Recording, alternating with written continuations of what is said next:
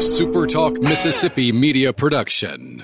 Running a business is tough. If you're struggling with HR benefits and payroll, you're not alone. Many businesses just don't have the resources to keep up. That's where MWG Employer Services comes in. We provide a full range of employer services with everything from payroll to benefits to HR services and compliance and can create a custom plan that fits your needs and budget. We're a Mississippi based company that can help you focus on what you do best growing your business. Call MWG Employer Services today at 601 206 7966 or go to MWG Employer Services you're listening to Sports Talk Mississippi on demand, presented by Pearl River Resort. Escape to Choctaw, Mississippi and enjoy world class gaming, the Dancing Rabbit Golf Club, and Geyser Falls Water Park. Escape to Pearl River Resort.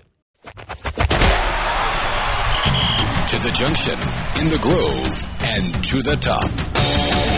This, this is Sports Talk Mississippi. On your radio and in the game, right here on Super Talk Mississippi.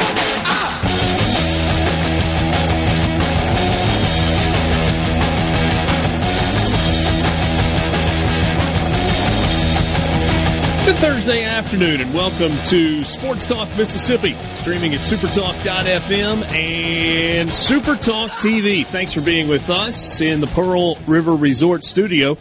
Pearl River Resort is the home of the sports book at the Golden Moon Casino. Visit them online at pearlriverresort.com to learn more. Alongside Michael Borky and Brian Haydad, I'm Richard Cross. We are glad to have you along for the ride and would love to hear from you this afternoon. C Spire text line is open to you 601 879 4395. Whether you're looking for the best in wireless, the best in home internet, or the best in business IT services, C Spire has you covered. Learn more about them online at cspire.com. C Spire customer inspired. Good Thursday afternoon to you, fellas. What's shaking? You know, we're just a few days away from the Super Bowl. Uh, I am aware of that three, I believe. Just kind of uh, this week has just kind of evaporated. Yeah, it's gone by in a hurry. No, uh, no question. Hello, Mr. Haydad. Hey, how's it going? Great to see you. Yeah, good to see you as well.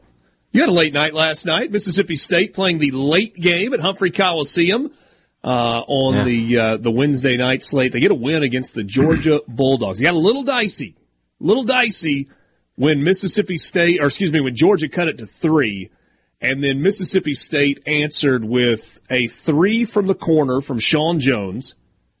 They created a turnover on the defensive end, got back to the other end, and from almost the exact same spot, Josh Hubbard knocked out a three. When that game went from three to nine in the blink of an eye, like a span of, I don't know, 15 seconds on game clock, it was like, State's going to get it done tonight. Yeah, and I felt like State was in control most of the game, and then they only trailed once, and that was at three to two. Uh, they led by double digits in the first half, uh, and, and, maintained a pretty good lead. Uh, Georgia was able to hit some threes, keep them in it. Nate Thomasson, what a game he had! He had six three pointers and twenty points uh, total to really keep the the other Bulldogs in it. But as you mentioned, when it when it got close there, and Georgia cut their lead to three, which was the closest it had been in quite some while. Um, Jones, who had been struggling. So give him some some credit, you know, to have the confidence to take that shot. I think he was one of eight from the field when that shot went down. Um, and then, of course, Hubbard, never lacking for confidence. He'll always fire. So, yeah, good win for State. Really good defensive performance. Uh, you know, Shawn Jones filled in nicely for DJ Jeffries and getting KeShawn Murphy back, that can't be understated. 10 points, I think four rebounds for him. Uh, Rams Davis with eight assists that that was really key for Mississippi State. He looked like his, his old self out there uh, running the offense. Really good game for State. They got the win, and now they move on to another game that they have to win uh, to keep things going. Yeah, and, and they did it on a night where Georgia made some threes. I mean, they made 12 threes yeah. in the ball game, and Noah Thomasson was red hot. Um, he was finished six of 11 from behind the arc and scored 20 points in the ball game. But aside from that, they got nothing else out of their starters. Uh, it was a tough matchup for Tchewa on the inside. Sanahara didn't do much. Uh, Demary didn't do a whole lot. Uh, Hill did not do a whole lot. They they did get uh, double digit points out of Blue Cain. Um, Interesting name, interesting hairstyle. Have you seen that guy? Do, do you know who? Yeah. Michael, yeah. he looks like Michael Borky if he if Borky had slicked back blonde hair into a ponytail.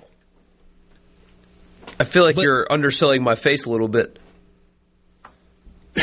I mean, he, he they, they, they you, you, look the same. You look very similar, in my opinion. I would watch a three part documentary on how he came to the conclusion of cutting his hair in the way that he does. I want to know more about. I, I, want a whole thirty for thirty on this guy. First off, his name is Blue Cain. Mm. All right, that's the, that's the first thing. Get all right. You see, you saw him. You know what he looks like. Where do you think he went to high school? I mean, I know. You know, Borky. Do you want to guess? I looked him up last night. I don't remember, but I, I won't be surprised. He went. He went to IMG. Yeah, for for his last year, he was the from biggest Knoxville. athlete. Yeah, biggest athlete factory in the world, and Blue Cain. Blue doesn't necessarily look like guy. it, but he was an ESPN Top 100 guy. He was a he was a big time ball. recruit that a lot of people wanted ball. coming out of high school. He looks like he got a scholarship because he got TikTok famous shooting on a wooden basketball hoop on his family's farm in Montana. He looks like if Furio had been in the Irish mob. I mean, it's incredible. Point being in all of that, uh, Blue Cain was the only other Bulldog in double figures yeah. last night. Yeah. Meanwhile, Mississippi State had four in double figures. Tolu Smith with a big night, 19 points and 12 him. rebounds on 8 of 10 shooting. Four of those yeah. rebounds came on the offensive end. Got 9 points and 11 really boards good. out of Cam Matthews, 14 for Hubbard last night. It's only 3 of 12. It wasn't his best shooting night, but uh, he made some big shots. 11 for Shaq Moore, 10 for KeShawn Murphy, and uh, Haydad pointed this out a second ago. Dashawn Davis, eight assists, had five points and eight assists in 26 minutes in the game. Mississippi State only played eight guys last night. We talked about the fact that it was a thin rotation going in. Uh, no DJ Jeffries, no Trey Fort last night. So the return of, of KeShawn Murphy ended up being a big deal. He played 15 minutes and really took some minutes from uh, from Jimmy Bell, who played only nine minutes in the game and didn't do much yeah. in terms of the uh, the stat line. That was a big boost though for Mississippi State. Absolutely, and we didn't really mention Tolu. Yeah, 19 points and 12. I mean, and looked like his old self was more explosive, getting to the, to the rim. State I had 19 assists on 25 made buckets. That'll play just about each and every night that you're out there on the court. I asked Jans in the uh, post game which stat he was happier with: only 10 turnovers are going 16 of 19 from the free throw line. He picked the turnovers, but he, he acknowledged the 16 of 19 was very good as well. Yeah, it was um, it was a good night. So Mississippi State forces Georgia into 13 turnovers. They commit 10 themselves. Uh, I mean, 84% at the free throw line. And Georgia was fine at the line. They were 10 to 13, you know, 77%. Yeah. Uh, a good win, a solid win last night for Mississippi State to get four, to four and six in the league, fifteen and eight overall. Uh, net ranking is, you know, it's kind of where it has been. Didn't move. Uh, what yeah. forty? Borky, you wrote it down here. Forty-four. Is that right? Yeah, yeah. Um, Forty-four. Washington State still at forty-one, so that's still a quad one win. Northwestern creeping up. They're at fifty-five. If they can get into the top fifty, that becomes a quad one win for State. Yeah. That would be big. Their resume is is good. Mississippi State's resume yeah. is good. They're just going to have to win some games down the stretch. And, yeah, uh, yeah, the, that, the that analytics starts, are good. Yeah, yeah, that, that, starts with what they've got coming up. So, I've got um, after last night's game against Georgia, got to go to Missouri on Saturday. That's uh, a Saturday night game. Missouri loses at home to Texas A&M again last night, and then the Bulldogs get a week off and they will host Arkansas on February 17th. So that's two games in a row that they absolutely uh, they they look. I don't even know if there's such a thing as a resume killer. Those would be bad losses, but I think Mississippi State's resume at this point is solid enough that a, a loss to Missouri, a loss to Arkansas, it doesn't kill you. It's not a good loss. It's not great, but it's it's not a death knell either.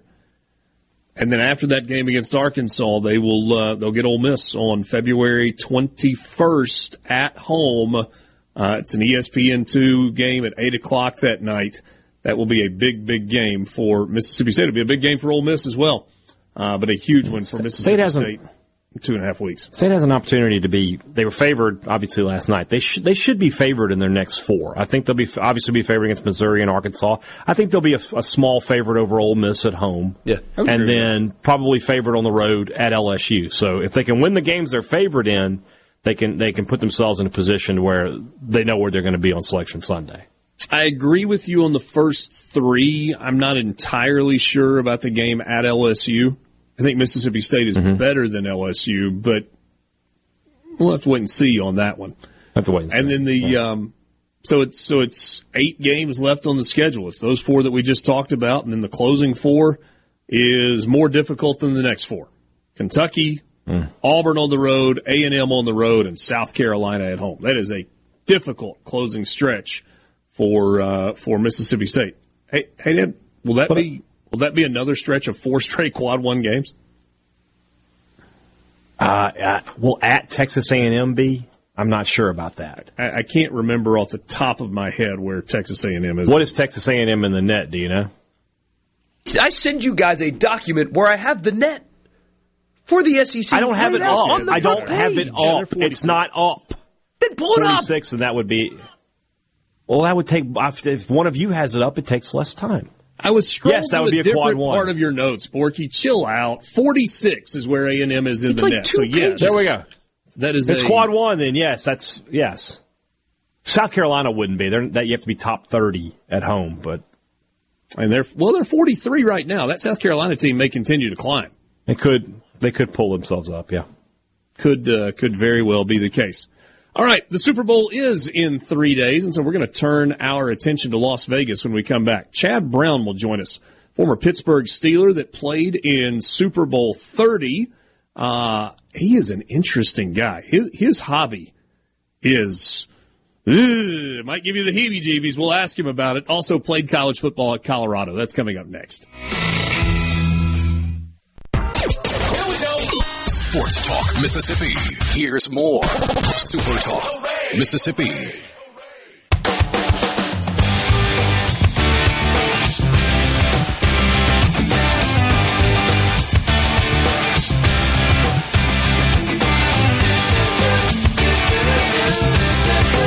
Good to be with you this afternoon. Sports Talk Mississippi, streaming at supertalk.fm and Supertalk TV. Thanks for joining us in the Pearl River Resort studio. We are uh, happy to have you along for the ride. I was looking back at uh, some of the numbers from Super Bowl 30. That was the Super Bowl that Chad Brown played in, who is scheduled to join us on the Farm Bureau guest line. Check out favorites.com and go with the home team, Mississippi Farm Bureau. Dallas won that Super Bowl, and uh, Barry Switzer was the head coach for the Cowboys. It was Bill Cowher for the uh, the Pittsburgh Steelers. There are a couple of things that stood out to me though in looking at some of the notes from that game. One, it was played in a stadium that will never again host a Super Bowl, although it's one of the great vistas that you will find for stadia in uh, in America. It was at Sun Devil Stadium in Tempe, and uh, also Dick Enberg was the uh, the lead announcer on the game. That was the um, uh, Cowboys. It was 1996, January of 1996. Chad Brown does join us right now on the Farm Bureau guest line. Uh, an all pro linebacker with the uh, Pittsburgh Steelers and other teams in the NFL. He also was a national champion at the University of Colorado, that not part of that 1990 national championship team. Chad, thanks for some of your time this afternoon. Thanks for having me on. I certainly appreciate it. Absolutely. You, will have to forgive me. As I was reading about you and kind of some of your background, there was one thing that, that stood out more than anything else. It's not the fact that you played in a Super Bowl or you won a national championship. It is this love of reptiles that goes all the way back to the time that you were in college at the University of Colorado there in Boulder.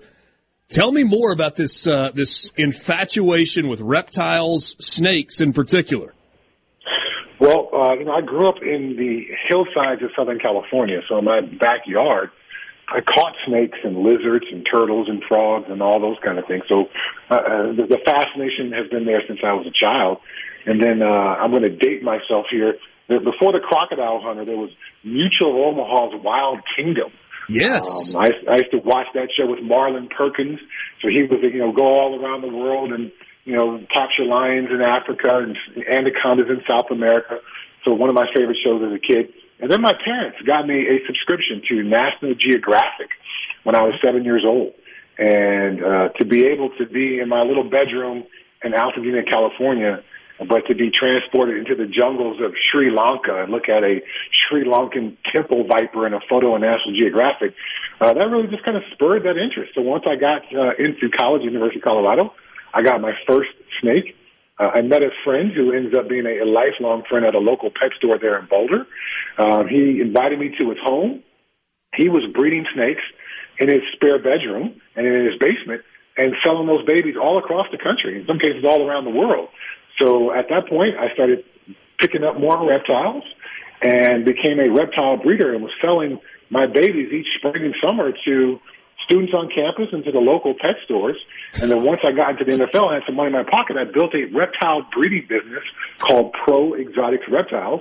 And for a while there, we were one of the largest reptile breeders on the planet, and we produced several thousand baby reptiles every year.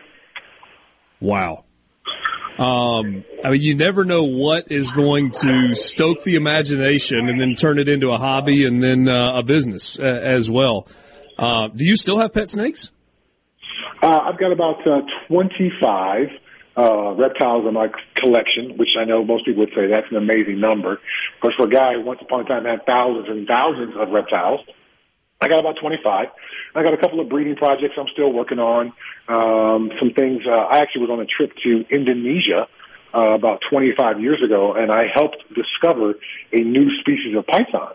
Um, and so I am working with that species, trying to be the first private collector in the U.S. to breed that species. So yeah, I'm still involved in the hobby in, in a few different ways, and I certainly have my animal shipping company, ship your reptiles, ship your aquatics, where I help folks in those hobbies ship their animals around the country.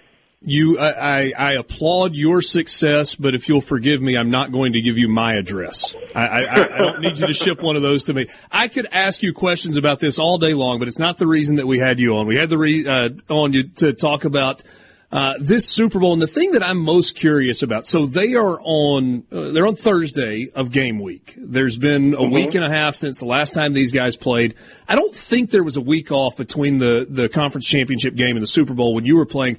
What are these guys doing at this point? H- have they gotten past all of the ticket requests and family obligations, and are they able to, at this point, really lock in?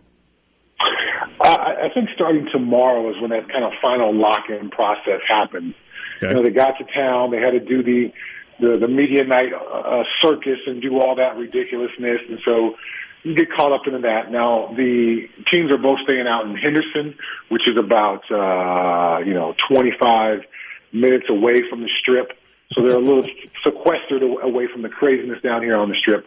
Um, but I think the best coaches find ways to keep their teams engaged throughout the week. If you install the entire game plan before you leave your, your home city, then the players are going to sit in meetings bored because you're going over the same thing over and over and over, which they've probably been doing all season long. So I had a conversation with Bill Cowher uh, a few years back about his approach to it all, and he talked about holding something back from the install standpoint, from the game uh, game planning standpoint, to have something new in the meetings every day once – you got to the host city. Uh, so it could be a trick play on offense. It could be a new blitz on defense. It could be a fake on special teams. But something to get the guys engaged. Get something looking forward to, to practice where it's not just the same thing over and over and over again. Because you can kind of wear people down if you don't re-engage them from a mental standpoint and it just becomes repetition after repetition. And then I think the other thing is with that extended time between games, sometimes coaches can do a little paralysis by overanalysis and start watching games from a few years ago and start diving too deep. You know what? These teams have played some good teams in the playoffs. Take a look at those games. Glean as much information from there as you can. But to go back to the Kansas City loss to the Lions in week one of this season, um, I think you can drive yourself crazy if you go too far down that kind of rabbit hole. Obviously, Patrick Mahomes is the, the headline grabbing quarterback in this matchup. But the numbers for Brock Purdy, I mean, not just efficient, but really, really good. Uh, I love what Christian McCaffrey brings to the table for San Francisco. I love what that defense brings to the table. But I keep looking at the spread on this game and I see San Francisco favored and I'm like, I don't know that betting against Patrick Mahomes is the best plan. Are, are you surprised at all that San Francisco is the favorite in this game? I am a, a little bit, particularly how uneven they finished the regular season and how uneven they played in those two playoff games. Um, I, I know Kansas City had a very uneven regular season, but they did they did the very rare thing where they were able to flip the switch once the playoffs started. Uh, that's very hard for a team to do. But when you've got the championship pedigree that Kansas City has, or when you played in six consecutive AFC championship games that Kansas City has, uh, it's a very rare thing for a team to be able to pull off. But they were able to pull it off. They're they're playing their best ball now after kind of stumbling their way through most of the regular season. Wide receiver room left a lot to be desired. Travis Kelce disappeared for long stretches. Patrick Mahomes trying to adapt himself to uh, yet a new style of offense with yeah. you know uh, Tyreek Hill being gone and all those kinds of things. Um, so I'm, I am a bit surprised with that because I think the now I don't understand. I don't even pretend to understand how the odds and all those things in Vegas are, are calculated. Are they really trying to say who's going to win and who's going to lose, or are they constantly moving that spread around because they want to invite more dollars into the pool of money yeah. people are going to vet. So I, I can't say, but in my mind, it doesn't line up with what I've seen the last couple of weeks and how I think this game is going to turn out. Offense has changed since you were, were playing, um, but I, w- I want to do this. I, I want to put you at that outside linebacker spot, and you are 100% healthy and you get into a zone coverage situation where you have to cover either George Kittle or Travis Kelce. Which of those two would you rather cover? Oh, I'm taking uh, Kittle every time over Travis Kelce. Really? Travis Kelce's ability to find the hole and his connection with his quarterback is just off the charts. Um, maybe if Kittle was in Kansas City, he would have that same kind of connection between he and Patrick Mahomes. Um, but so often when Travis Kelce is finding that that hole in the zone defense, he's just beginning to turn around. Well, Patrick Mahomes has already made the decision. The, the connection between those two is just off the charts, and that's what makes it so difficult to defend. Um, you know, Brock Purdy is not on that same level. He doesn't have the same level of experience. It would be difficult for him to be on that same level right now uh, that, Patrick Mahomes is with the unspoken communication that needs to happen between a receiver and a quarterback when they're seeing the zone defense exactly the same way. Chad, 30 seconds left. We're up against a hard break. I got to ask you, how much fun was it to watch the excitement return at your alma mater this year to uh, to Colorado football? Well, Coach Prime has brought back a ton of excitement, you know, for a program that I was worried about five or ten years down the road that may not even be a program anymore. Yeah. Kept losing coaches. It was a stepping stone kind of university. Um, for Coach Prime to come in and solidify the program, to bring in the recruits that he has, the transfers that he has, the eyeballs, the attention, and plus those three wins last year really just, you know, kind of sparked the nationwide interest. The, the community of Boulder and the university has brought in over $160 million due to wow. the Coach Prime effect that's massive. Chad, thanks so much for your time. Enjoy the Super Bowl. Really appreciate you visiting with us.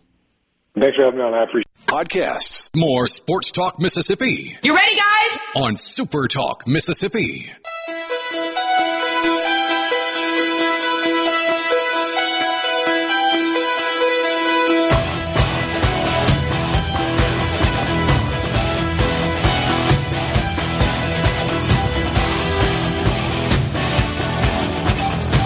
An interesting conversation, and what an interesting guy. Chad Brown played uh, in the NFL.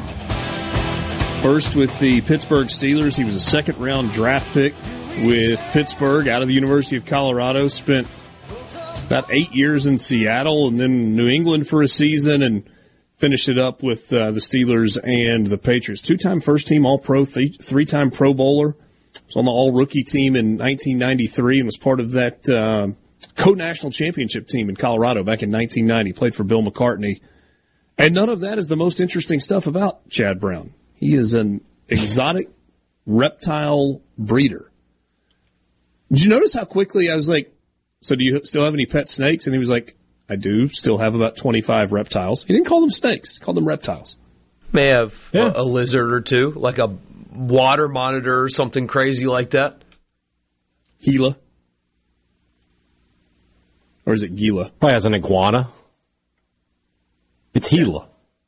Yeah, that's what I said first. Yeah, those things are cool. But I'm talking about like the the yeah. Asian water monitors that are the second biggest lizard behind the Komodo dragon. You can own those here in the states. I don't think you can have dragons though. You you can own those. Yeah, I can't. I can't own those. A, a pet Asian water monitor looks more like a. Uh, whew, looks more like a. That's somebody who crocodile. Like, hey, than it does. I have a Asian water monitor water. in my home. I I will never come to your home. You never, want to see it under any no. circumstances. I, no, I, I don't. Some, yeah, but my first thought is I hear somebody say I have an Asian water monitor in my home, and I'm like, is that like some kind of like it's like one of those Japanese toilets, purification like a bidet system, or is that a bidet? you know, those Japanese toilets to play the music when you sit on them and all that. Yeah, no, it's not that at all. Um, Don't sit on, on this the, thing; it'll it'll be a problem. On the C Spire text line, somebody says he's just offsetting the hundreds of us that unalive snakes every time we come across them. We need to hook Chad Brown and Will East up. They need to get together and and have a day together. Be a great segment. No, we we that like would be the, the YouTube video that gets us a million views. Yeah, it might be. I mean, but I feel like even talking extensively with Chad Brown, Will East would succumb he would have the heebie uh, He would have a heart attack. I'm afraid, and yeah. that would be so. when I when I was in uh, of views. When I was in college, I had a, a clip of Will's heart attack MP4. We have uh, when I was in college, I lived with a guy. We had a caiman. Yeah. Yeah. Do you like snuggle with it on the couch while you were watching games? No, it stayed in the tank uh, when we had it. So I used to feel really bad. We'd go buy, we go to the pet store to buy mice to feed it, right? And they give you the mice, and it's in a little box that says "Thanks for taking me home." And I'm like, buddy, you got no idea what's coming your way. Mm. They sell them frozen and humanely euthanized. Yeah, not in 1996. They didn't. Oh man. So you just buy a couple so of live cool. ones and throw them in there, and uh, Cracker was his name, and he would he would he would hey, dispatch them for you, and there you go. How, how large was Cracker? Uh, uh, Cracker was a, probably about a little less than a foot, but he continued to grow, and eventually we had to give him away because he got too big for the tank. So there was a guy here in, uh, that that dealt in exotic reptiles, so they uh, my buddy sold him to him. Okay just released him out he could be in the river refuge right now. Yeah. He could be in the Knoxville refuge as we speak right now, for all I know. I ask you guys the same question I asked Chad a second ago. Are, are you surprised at this point that um, the 49ers are favored in this game against Patrick Mahomes and the Chiefs? Can't make sense of it. No. No, I, I'm not surprised because the 49ers are better at almost every position except for two. Chris Jones is better than whoever you want to put across at that, that same position. And then at the most important one, Mahomes is better than Purdy. But the Niners are a great, great, great team. They have talent at every position. They have top five NFL talent at like 10, 11 positions. And they've got a quarterback who doesn't make a ton of mistakes. Who's the most important player on the offensive side for San Francisco on Sunday night? I think it's Deebo. Oh, I was going to go Christian McCaffrey. I feel like the Chiefs with that defensive line, they they can limit the running game a little bit, but Deebo is just such a threat because he can do everything. He can run, he can catch, the, the, he, and, you can use him as a decoy to get Aiyuk and, and Kittle catches. Uh, he, he's a dangerous, dangerous player. It is a demonstration to your point that Aiyuk is the fourth option in the yeah. San Francisco offense, where he would be a sixteen hundred yard receiver for the Chiefs this year. Yeah. I mean, really? if you put Mahomes on the 49ers, that team is 17 and 0, 8 whatever however many games they played. I don't know. They don't lose. They don't lose. This year Christian McCaffrey ran for just shy of 1,500 yards with 14 touchdowns on the ground. And his receiving numbers were also really good. Let's see, where's he? Where are the receiving numbers? There they are. Um, 67 catches for 564 yards and seven touchdowns. I just feel like there's a lot they can do with Christian McCaffrey. Yeah, he's exceptional. I'm excited for that offense to be using Alvin Kamara next year. That'll be great, but that's uh, that's next year, not now. Um, I mean, they, they they move him around a lot. There's it's interesting in basketball. They're they're doing this thing now that they call positionless basketball, which isn't exactly true. You have guys that are that still play on the block and guys that are still guards, but you're kind of getting that in a way with San Francisco's offense. Kittle's a tight end, but they move him around a lot. They, they use him in all different ways. McCaffrey's a running back, but they move him around a lot. Deebo's a wide receiver, but they move him around a lot. It's like almost like positionless offense with the, the type of motions and stuff that they do and the creativity with personnel. And it is a very, very fun offense. And, and I mean, I know it's what they get paid to do, but scheming against that has got to be just so frustrating because Okay, you stop McCaffrey. Well, there's Deebo. Well, you stop Deebo. Well, there's Kittle. Well, you stop Kittle. Well, there's Aiyuk. I mean, what do you do? As as a, as a DC, you just kind of try to limit what you think you can limit the best and hope that Mahomes can score with them. So, four different players for San Francisco have 60 or more catches, or had 60 or more catches in the regular season this year but they don't have a guy with the high end numbers that Kelce has. He had 93 catches this season. And then the rookie Rashee Rice for uh, for Kansas City has been so very good. 79 catches for him. But after that, a really, really significant drop off. The next most catches after those two is Noah Gray, the tight end with, uh, well, that's not true. Pacheco's got 44 catches out of the backfield, and then it's Noah Gray with 28. So more options. I thought Chad Brown's response to would you rather face Kittle or Travis Kelce, and he didn't even blink when he said Kelce. Yeah. And it's as much because of the connection between Kelce and Mahomes as anything else. There's just there's so much institutional experience with those two guys. They know what each other is thinking. It's incredible, really. Who's more dangerous with the ball in the open field, Kelce or, or Kittle? It's a great question. I mean, is that just six and one? Thank you. Is that just six and one, half a dozen of another? Quit, quit doing that. Quit doing that. Quit, quit setting him up with that. Uh, yes, it feels like it's a negligible difference. What's funny, it, sounds kind of goofy, but Kelce, when he pitches the ball or throws it backwards, uh, I mean, that that is not something that just happened in the one game that got called back that had the internet up in arms. He does that all the time. If he's getting tackled his to the ground, field awareness is spectacular. It's unbelievable. If he's getting tackled to the ground and Pacheco's behind him a couple yards and there's nobody near him, he'll just toss it to him. Here, go get 10 more yards. It's crazy.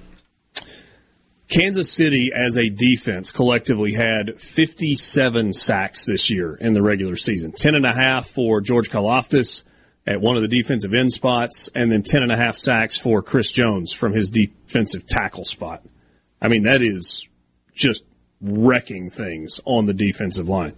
Jones had a total of 13 tackles for loss. That was in addition to the 10 and a half sacks.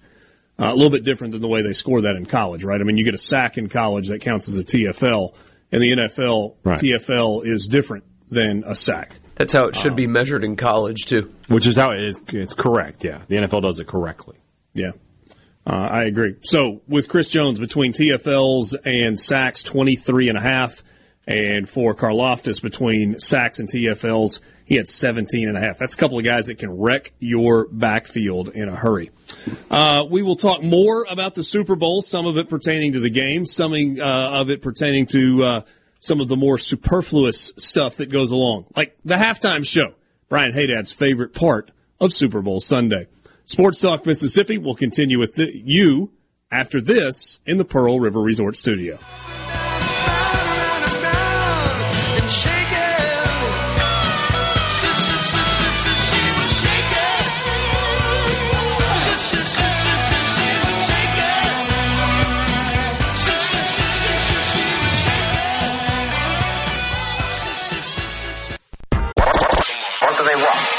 Exciting news. Brace yourself. More Sports Talk Mississippi. Now. Now.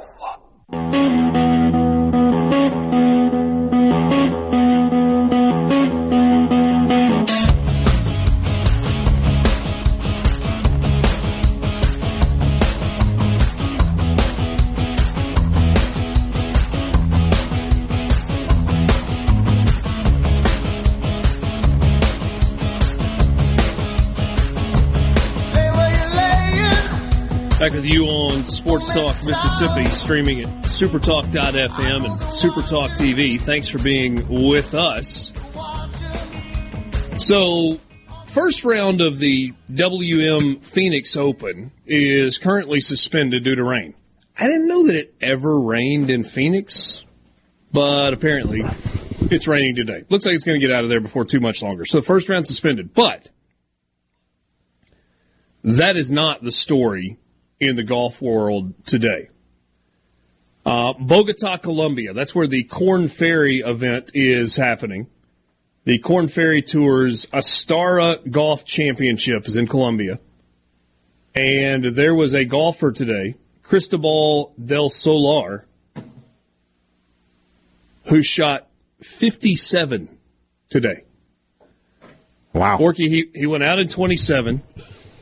He birdied one, three, five, six, seven, eight, and eagled nine. Made a two on number nine to shoot 27 on the front. He birdied 10, eagled 12, birdied 14, and birdied, uh, birdied 15 before a disappointing par, par, par finish. Yeah, that bum parred the last three for 57. He shot 57, and if you look at his golf swing, you think it belongs to a West Texas driving range pro. You know what's amazing though? This is what this is how my dad taught me and how I'm going to teach my son. Because you, you look at the, not everybody swings the same. Tyler Tiger's very violent swing. Jim Furyk is all like whatever the heck this is right here. But every single professional golfer looks the exact same at impact. Get it in the slot and get it squared impact. However you get there is how you get there. Just emulate, pick something that you can do every single time consistently, but get to that spot. And he's got a goofy, like it's closed at the top and it's weird, but when you pause it at impact, it is perfect. Just I mean, like it's not just it's it, it's closed on the takeaway, and then when he gets near the top of his backswing, he has like this weird wrap around almost like he's swinging a lasso. And then when he comes back down, he drops it in the slot and just explodes through impact. 57. It is tied for the lowest ever round in a professional golf tournament. Ireland's David Carey posted an 11 under 57 on a par 68 course on the Alps Tour in 2019. Never had a 57 on the PGA Tour or the European Tour. But uh, 57, that is that is big time on the golf course. It's incredible. I don't know if he's going to win the tournament or not. I mean, former Ole Miss golfer Jackson Suber playing on the Corn Ferry tours down in Colombia. He shot a 62 today, and he's five back of the leader. That's pretty rough. That is that's a tough day at the office when you shoot a 62 and you are uh, you're five back. Um, hey, going back to Super Bowl 30, which I was mentioning before Chad Brown joined us a little while ago on the Farm Bureau guest line. How about that game being played at Sun Devil Stadium in Tempe with Dick Enberg on the call for NBC alongside Phil Simms, Paul Maguire, Jim Gray, and Will McDonough. Mm, great cast. It's, uh, it's pretty good. I mean, Simms was probably what only four or five years removed from retiring at that point. Yeah, something like that. So that was that was Super Bowl thirty. Yeah. That was twenty eight Super Bowls ago. We had Super Bowl fifty eight coming up. This year, the cost of a thirty second spot during the Super Bowl, thirty second television commercial, is seven million dollars. It was expensive in 1996 when it cost 1.085 million. So a, a million eighty-five thousand for a 30 second TV spot in Super Bowl 30 between the Cowboys and the Steelers. 7 million for a 30 second moving video montage. It, it, really is a shame that the commercials just.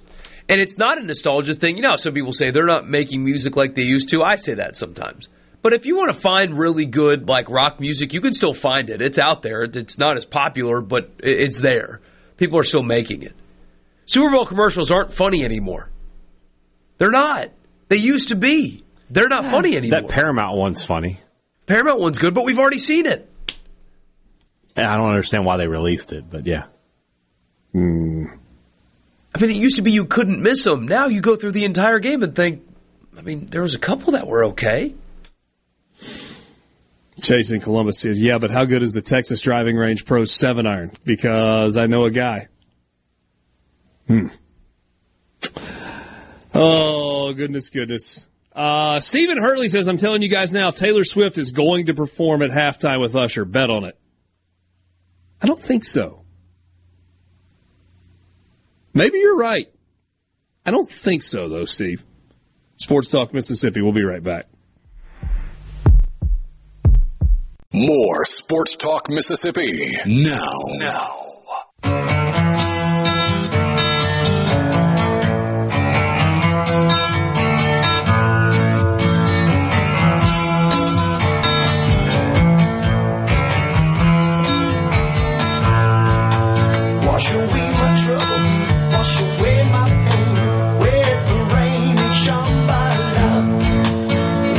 Southeastern Conference does a lot of things well, but I still think there is one thing that they are really, really missing on. This is Sports Talk Mississippi, streaming at supertalk.fm and supertalk TV. We're coming to you from the Pearl River Resort Studios. Pearl River Resort is the home of the Dancing Rabbit Golf Club. Two 18 hole championship courses, the Oaks and the Azaleas. You can play both of them. Go to dancingrabbitgolf.com to book your tee time or plan your trip. That's dancingrabbitgolf.com. Dancing Rabbit is part of Pearl River Resort. The C text line is open to you. 601-879-4395. Give your business the edge with gigabit fiber internet. Learn more at cspire.com slash business. That's cspire.com slash business. They have the SEC spring meetings every year uh, around Memorial Day in the 30A area, Sandestin. That's where they do them.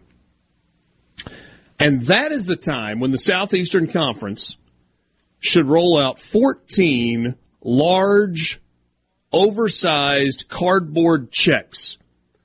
And they should present each school with one of those checks, like Happy Gilmore used to get when he would win a golf tournament. You remember he stuffed them all in the back seat of his car?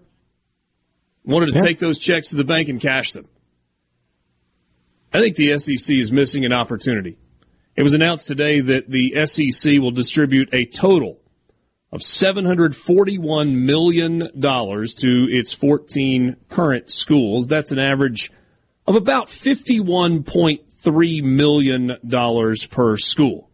Do you know how much more fun it would be for Keith Carter and Zac Selmon to be on the receiving end of a cardboard check that's about three feet, four feet wide, and about 18 inches tall that says Ole Miss Athletics, Mississippi State Athletics, 51, comma, 300, comma, 000.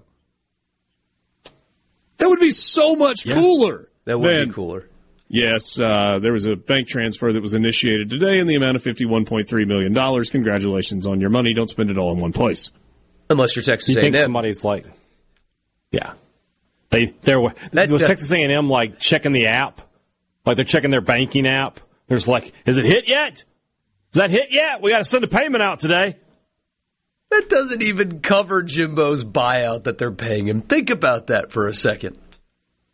Well, yeah, it's only year to year. So, but, but yeah, they had to be like the person who like woke up this morning like maybe it's already in there. Go ahead and pay some bills. Raise your hand if you've been there. My hand is raised. Um, inside the SEC, the most recent numbers that we've got from USA Today, Alabama with the third largest budget in the country at 214 million, followed by Georgia at 203, LSU at 199, Texas A&M at 193, Florida at 190, Auburn at 174, Kentucky 159, Tennessee 154. A little surprised to see Kentucky's budget bigger than Tennessee's, but nevertheless. Arkansas 20th in the country at 152.5 million. South Carolina 142, Missouri 141, Ole Miss 133, Mississippi State 110. And those are the budgets from the SEC. Obviously, Vanderbilt not included because they're private and they don't report. This would take a long time. You have Texas and Oklahoma right there. We can get an idea of what they, they're dealing with. Uh, sure. Because they're Texas. joining the SEC. I don't. I don't know if you knew. I, have heard that. Uh, Texas in the Big Twelve. Um, why can I not find them? I've got it sorted by conference, but I'm not finding it. Texas was number two overall. I'm sorry, I'm at a loss. I'll have to uh, I'll have to get back to you on that. There we go. Texas, 239 million for Texas, and Oklahoma 177. So Texas number two overall in budget size. Oklahoma number 10 overall in budget size. Of course, the revenue distribution is scheduled to go up significantly starting next year with the implementation of the new television deal. I, I thought this was an interesting note if you draw a line at total athletics department budget in terms of who has a smaller budget in entirety than the SEC does in its annual conference distribution, you draw that line between number 70, uh, 67 and number 68. Old Dominion at 67 part of Conference USA, has a $53.4 million budget. Boise State, Mountain West, at number 68, has a $50.5 million budget. And they rank these down through 220, uh, 232. So about 140 schools have budgets that are smaller than the SEC's distribution. It's incredible. And oh. if you're curious, by the way, Southern Miss is currently at 125. Uh, their budget last year was 28.3 million. I guess that was for the fiscal year 2022. So about half of what the SEC pays Ole Miss and State, and that number will will increase. That's... Yeah, soon soon to be less than half than the SEC distribution. But I will say this over the last probably four or five years, Southern Miss's budget has gone up. Yeah, um, move to the Sun Belt was huge. Yeah, it's gone from just shy of 25 million up to 28.3 million. Significant growth. That it is. Not being Absolutely. Flippant. It really is. I would love to know the what, 10, 12% growth over yeah. the last four or five years. I, my brokerage account would love that. Um, but the the cost per sport is something that I mean I, I could sit down for a few hours and, and, dig that all up. But like Ole Miss and Mississippi State, for example, their budgets are smaller. Uh, I mean, State's got a budget that's less than half of Texas's, but Texas has more sports th- than we play here in Mississippi. So the the budget numbers are significant, and, and, don't get me wrong, they've got more money than that of Ole Miss and Mississippi State, but they do also sponsor more sports. They do. Yeah, they get spread it around. Ohio State's another example. They've yeah. got like thirty something sports that they play. So yeah. Uh, and look, I mean, here, here's the crazy thing. So you got Mississippi, uh, Mississippi State, Ole Miss are two of the three smallest budgets in the SEC. and we don't know where Vanderbilt's is. We assume that Vanderbilt's is one of the smallest in the SEC. I, I, suppose we could be wrong about that, but it would stand to reason that Vanderbilt makes less in terms of revenue from season ticket sales and whatever else. Just smaller stadium, smaller alumni base, all those things. But the growth of the budgets for Ole Miss and Mississippi State over the last 15 years at Ole Miss, it's doubled. I mean, from and, and, I don't have the exact numbers in front of me. We could find these, we could dig them up. But if you want to go from from 2010 to where we are now, 2024, my guess is you've gone from 60, 70 million to 140 million. That's massive growth. If you want to look at Mississippi State over the last 15 years, 110 million. I bet they've gone from 50, 60 million to 110 million in the last decade. Well, certainly in the last 15 years. It's incredible growth for both Mississippi State and Ole Miss. And when you think about the success that the two programs have had, and, and really in all sports, multiple trips to the NCAA tournament, lots and lots of bowl games, national championships for both in baseball, success in women's basketball, success in softball, success in men's and women's golf, men's and women's tennis, soccer, NCAA tournament trips for, for all of them. The job that the leadership at both of these schools has done with less with which to work than all of your conference mates, basically, is remarkable. It's incredible the amount of success that Ole Miss and Mississippi State collectively have had over the last decade to 15 years, given the fact that they are in a league that includes, if you want to include Texas and Oklahoma, one, two, three, four, five, six, seven of the top 10 budgets in all of college athletics. Eight, nine, ten, 11 of the top 20 budgets. It's incredible. Kudos to the to the leadership on both the athletic side and the university side for committing to winning and figuring out a way to do it when the playing field is tilted. And the same for Southern Miss. Operating at a much greater disadvantage in terms of resources than everybody else that surrounds them, and yet still finding a way to win a lot. We'll be back. Sports Talk Mississippi. Say what your life can truly be. It's time to get real. Real sports talk for Mississippi.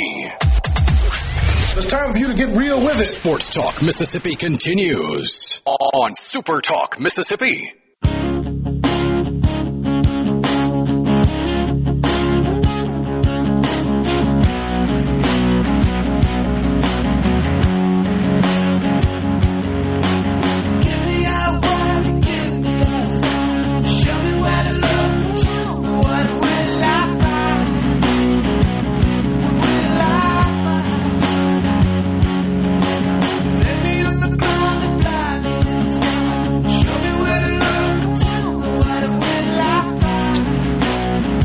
Baseball. Sports Talk Mississippi with you, streaming at supertalk.fm and Supertalk TV. The show is brought to you in part by M Trade Park. Find them online at mtradepark.com. If you're going to play, play M Trade. Great facility. 14 fields that all have artificial surfaces on the infield and natural grass on the outfield, which means the downtime is basically none. You can play in the rain, you can play in the cold. Uh, as long as there's no lightning, you just can keep playing. And they are in tip top condition as they roll into a new season. First tournament happening of uh, 2024 this weekend with the USSSA baseball tournament. Got fast pitch next weekend, another baseball tournament the final weekend of February. Be sure to check out the schedule of all of the events that are coming up at M Trade Park, wherever you are in Mississippi. You can make sure that your son or daughter's team is playing at M Trade Park. MTradePark.com if you're going to play, play M Trade. Richard Cross, Brian Hadad, and Michael Borky. Yesterday, we took a look at the predicted order of finish from Baseball America for the teams in the SEC. They had Ole Miss at sixth in the SEC West and Mississippi State at seventh. Today, we got the uh, the release from the conference office with the coaches' predicted order of finish. In the East, they've got Florida winning the Eastern Division, followed by Tennessee and Vanderbilt. Tennessee getting two first place votes, Vanderbilt getting one. South Carolina in fourth place, Kentucky in fifth place, Georgia in sixth place, and Missouri is picked last in the SEC East. SEC West, coach is predicting that Arkansas is going to win the West this year. They've got they got nine of the 14 first place votes. The other five went to LSU, the reigning national champion. Texas A&M picked third. Alabama, super regional team a year ago, picked fourth. Auburn is picked fifth. Ole Miss sixth. Then once again, Mississippi State picked seventh. The SEC champion, as predicted by the league's coaches, Arkansas with nine votes, three for LSU, and two for the Florida Gators. That's, of course, the regular season champion, not the SEC tournament champion. So, we've seen Baseball America. We've seen the ESPN coaches poll. We've seen the D1 top 25. All of them have both Ole Miss and Mississippi State unranked going into this 2024 season. Obviously, disappointing years a season ago for both, with both missing the postseason. What does this mean? I, I mean, like, I get on the surface level, it means that, relatively speaking, the coaches and the people that cover the sport don't think that these two teams are going to be very good this year. Like, I, I get that. But take it, let's take it a step deeper. What does it mean for two of the proudest programs in all of college baseball, two of the most supported programs in all of college baseball, two of the great stadiums in all of college baseball, two places where it matters a lot. On the heels of missing the postseason, being picked to finish in the last two spots of their division going into a new season It's kind of Pollyanna or whatever, but it does very much demonstrate how difficult the SEC is. I mean, how many teams in the country would trade their roster for Ole Miss or Mississippi State's right now? A ton. Yep. I mean, a ton. In power conferences, quote unquote, would change their roster for Ole Miss and Mississippi State's without even thinking about it. And they're picked to finish last in their division. You know, I spent all of football season or all of the off season arguing against the predictions, and everybody thought State was going to be bad, and I thought they were going to be good, and we saw how that panned out. I'm going to go with the predictions on this one. I'm just going to, I'll let it play out, but I mean, I get it.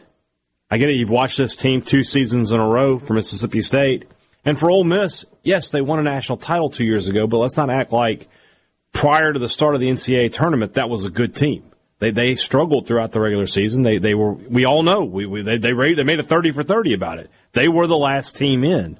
So Ole Miss is you know their their national title. Uh, notwithstanding, it hasn't been the two best regular seasons. I, it feels weird to say, I know, but I mean, you, you, get you get where they're coming from. So, and you're asking, you know, what does that mean? It means when we get to May, at least one coaching search is going to happen, and maybe two. I, I just I'm going to continue to push back on you on that. I, I that's fine. I don't I don't think that's something that is. I don't think it's anywhere close to in play at Ole Miss. Okay, I, I, I just don't. Um, so you, you just I'm not trying to put you in a corner or anything, but if they miss Hoover again, you don't think that seat's hot? I didn't say I don't think the seat's hot, and I certainly didn't say that it's not. There's not an uncomfortable conversation. But I don't think Ole Miss is going through a coaching search. Okay.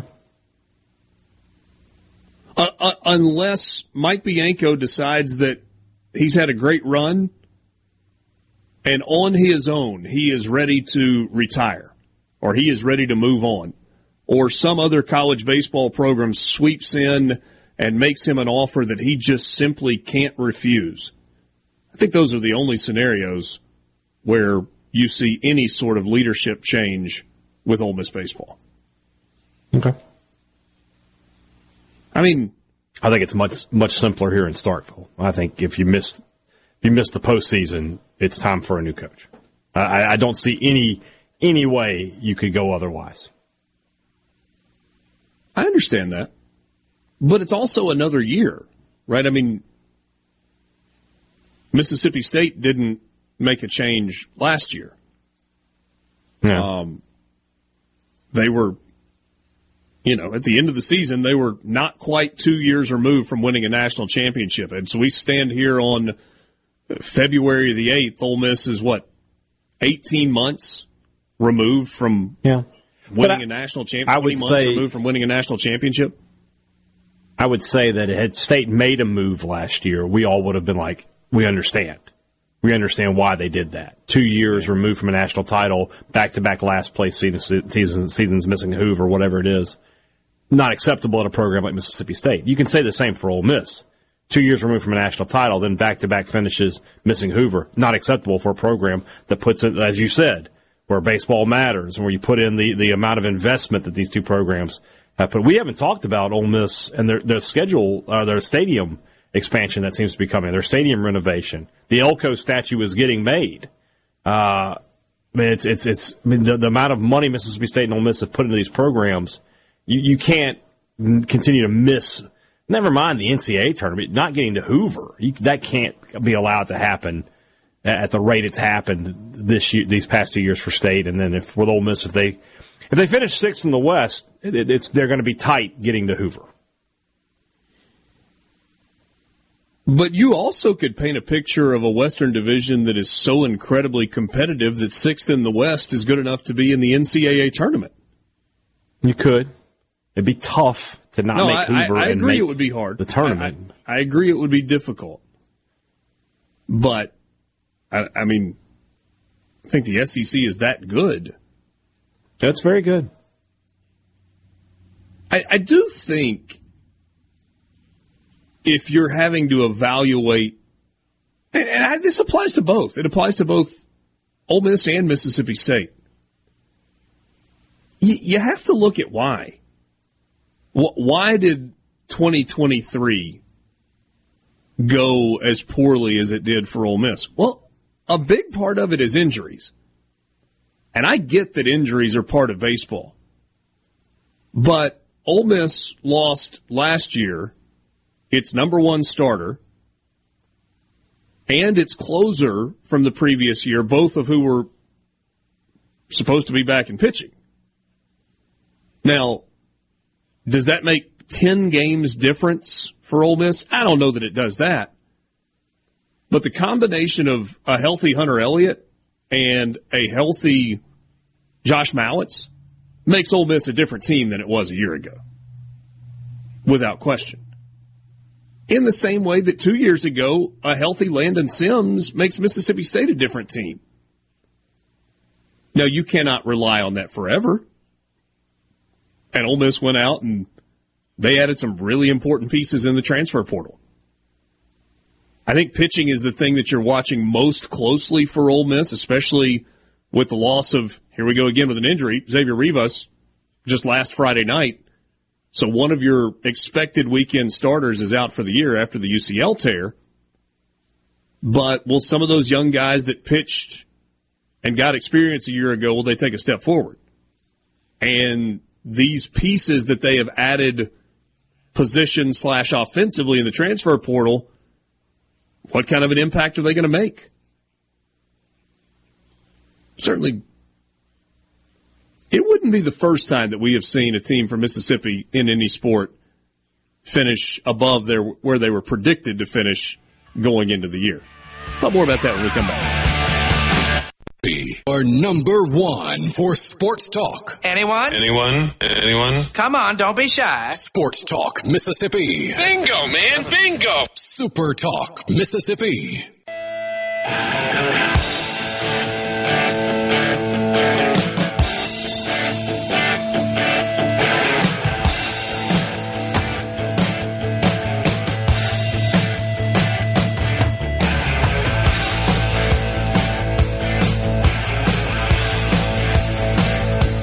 Hey, Dad, you mentioned that we had not talked about Ole Miss's stadium expansion.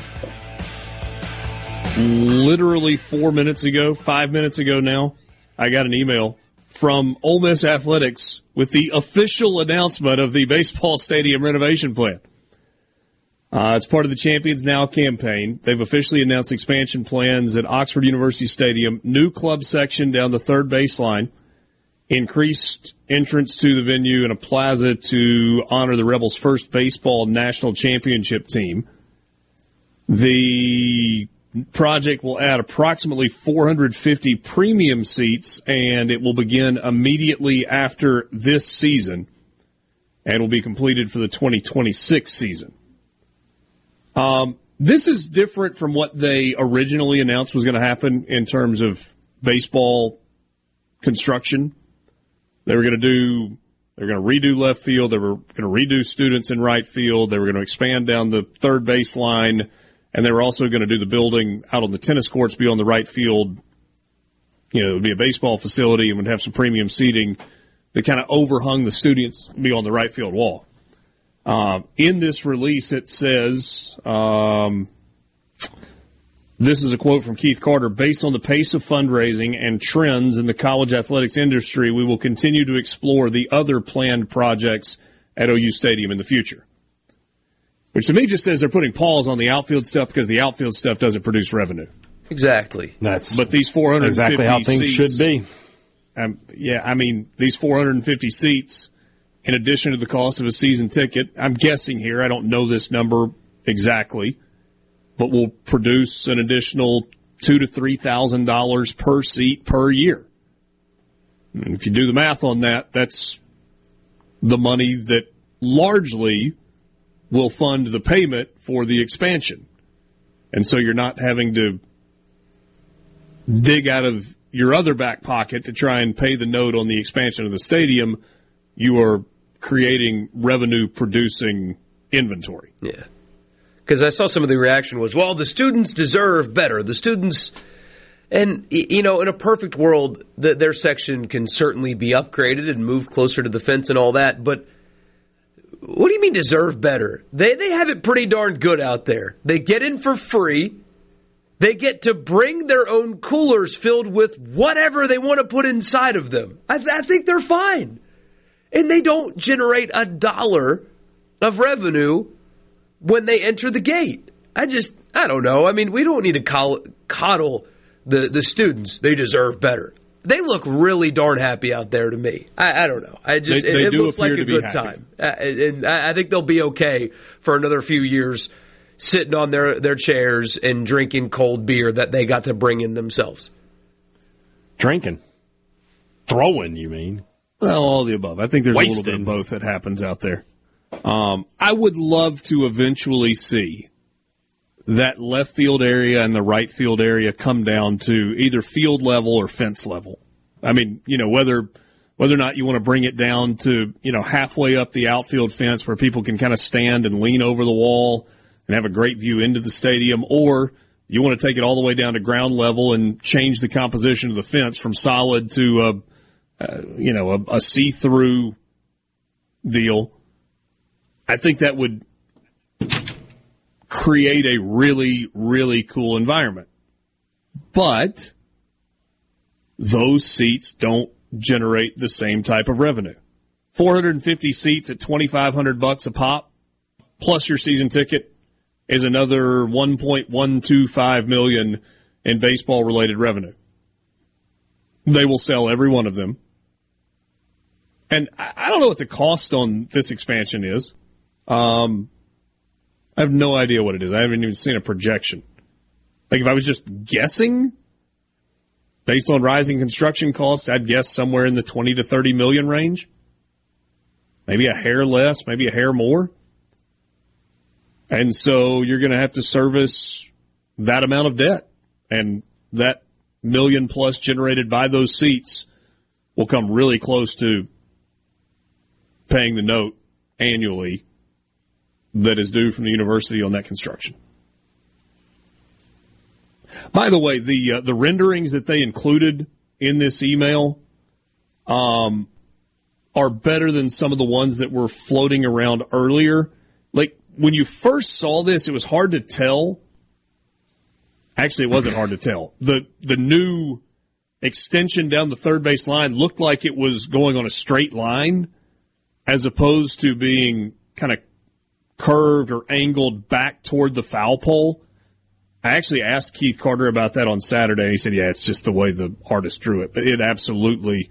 That's one of the things they focused on was that they will try to bring fans closer to the field, and so those grandstands will narrow toward the foul pole, much the way much the way they do on the the right field side. So that makes sense. Um, people love it. I mean, whether you're talking about Ole Miss or State, I mean, hey, the, the, those seats behind home plate sold out in a second at Mississippi State. The um, mm-hmm. what do they call it? What's the the name of the club? The behind the the plate. Yeah, Triple Crown. Yeah, the Triple Crown Club. It's packed, and mm-hmm. they could sell a gazillion of those seats. And they sold the lofts out beyond the left field wall. With, with Ole Miss, there's a waiting list for Diamond Club seats. There's a waiting list for Dugout Club seats. That's the reason they're doing this. There, there is a demand. Actually, asked. I was curious about football premium seating. I don't know what the answer is at state. My assumption is that there is high demand for that. I know though that at Ole Miss there is an extensive waiting list for people that want to purchase skyboxes. There is an extensive waiting list for East Side and South Zone Rebel Club, and there's a waiting list for the uh, the End Zone Club or whatever it's called down low. The seats that Borky hates that are never completely full where the students used to be. Yeah, those are terrible. They are, but people love them. The people that sit there love them. They don't sit there. That's the problem. Yeah, well, some do. Most do. They're there somewhere. They just aren't necessarily in those seats. Yeah. It, one, one downside to the uh, the NIL era is that you're not going to get fancy stadium projects very much anymore. Those are going to be not as many, not not as many, and when you get them, they're going to be like just straight up premium seating, revenue generating, as opposed to tearing down a stadium and building it from the ground up. Kansas being an exception because their stadium was so bad that I mean they would rather play at a local high school uh, than than in that place, but because the State did a good job. There, there's continuity with the stadium. It all looks like it's it's in uniform. Although looks really good. Vaught Hemingway looks terrible. It, it, just it does. It looks terrible. And in the north and, end zone, everybody knows that. And I do think, and or I should say, I'm led to believe that they have decided instead of piecemealing another renovation with Vaught Hemingway Stadium and trying to kind of put a band aid on it, they want to keep it functional and then do it right. Yeah. When they do the west side expansion, the, the, the west side of Vaught Hemingway Stadium, they're going to completely tear it down and rebuild it. And the student section too is going to get a weird, not a weird. It looks very, very good. It's just going to like they're going to cut it out in the middle, and oh, the renderings look fantastic. If that day ever comes, which we'll see if this era, the day allows that is, is allowed to ever come. But I mean, you're seeing though, by the way, that you, you don't need a fancy stadium to get players. I mean, you never really needed one, but you especially don't in this era. And regardless of what your stadium look like, looks like, if it's full, look, it feels and, great, and the product on the field is compelling. It's great. Yep. Um, because you've got programs with great facilities and beautiful stadiums that can't get players to go there, and you've got programs that are, lacking a little bit in certain areas, and they get players to go there. It's it's almost as if having a uh, putt putt course at your facility is not, you know, what players really are looking for when they're choosing your school. Yeah, and they only use the stadium seven times a year. Sure. Sports Talk Mississippi with you, streaming at supertalk.fm. You can join us on the C Spire text line at 601 879 4395. Um, somebody said share the pictures of Ole Miss's expansion on Twitter, Borky. I'll forward you the email. Yeah, Borky. Uh, say please. or give me $5. I'm not tweeting on command for you, sir, but yeah, we'll send you the we'll send you the link. Uh, I'll get a message from Southern Miss fan. They got to expand Pete Taylor Park soon. Sold out season tickets for the second straight year, which is a big deal at a non-SEC school. It's a big deal at any school. And the demand for Southern Miss baseball continues to be exceptional. And Southern Miss may have to look at something similar to what we were talking about with Ole Miss. They may have to figure out a way you know, if there is a stadium expansion, a significant component of that will need to be premium seating that generates revenue that helps pay for the expansion.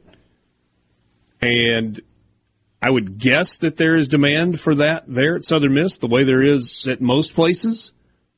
And that probably would be the route to do it. You just got to be smart. You got to be smart with your dollars um, as best you can. Sports Talk Mississippi. We'll wrap up the four o'clock hour coming up next.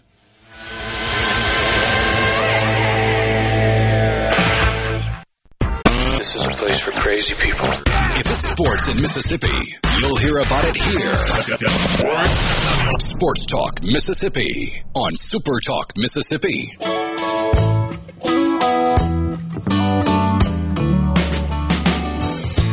Johnny was a schoolboy when he heard his first Beatles song. Love me do, I think it was, and from there it didn't take him long.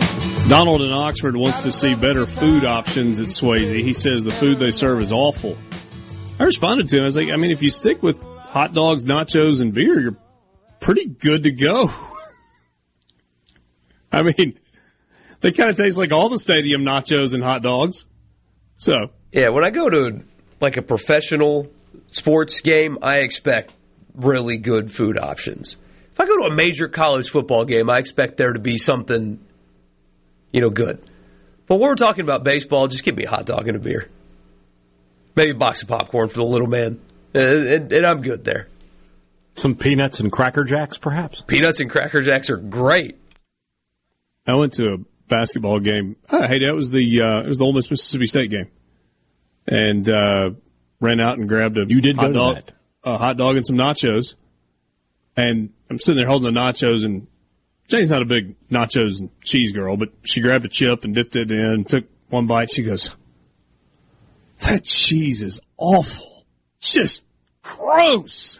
And I was like, what is wrong with you? That is the same cheese that has been served with nachos at basketball, football, and baseball games Forever. since I was, uh, you know, knee high to a grasshopper. It's barely cheese by definition. It's not. It's just it's cheese. cheese with a Z. C H E E Z. It's not even cheese. What are we talking about? It's, this cheese is awful. Like it's uh, like it's brie or Gruyere. It's freak, it's it's more chemical. God played no role in the creation of that substance. That was amazing. Though, I bet if he tried it, he'd love it. Oh, it's delicious. I didn't say it was bad. It's just not cheese. So, so you There are are no not cows involved. you are No. not blaspheming against the nachos No, and cheese no. served at sporting events. delicious. I, If you if you if, if you and I are at the game, you're like, you want some nachos? Go get some nachos. I'll eat nachos. Absolutely. Extra jalapenos, please. You ever see that package that it comes in before they stick it in the No. plastic container Oh, where they press see- the button? You ever see the, uh, the, the the cans? It comes in like these red cans. They just cut it out and throw it in there and let it let it melt down a little bit. I think that's the old school way. I think there's a far more efficient way to do it Oh, now. I think it's like disposable bags. Thank God for science that it's it's made it easier to get our fake cheese into our mouth. It's still delicious though. I want to share this tweet from Southern Miss men's basketball. Uh, we are overwhelmed by the outpouring of prayers, love, and support that our family has received from the Southern Miss community, Mississippians, South Louisianians, friends, family, and coaching colleagues across the country. We are so thankful for your support and hope to respond individually to each of you in time. We also want to commend the staff and physicians of Forrest General ER in Hattiesburg for their quick and professional attention that saved Jay's life. At this time, Coach is in great spirits and resting. Many of you have offered so much help, but right now the most important support that Coach Ladner and our family needs is to see huge crowds and fan participation in the coming home games. Please support your Golden Eagles at Reed Green over the next few weeks. Thank you all to the top from the Ladner family.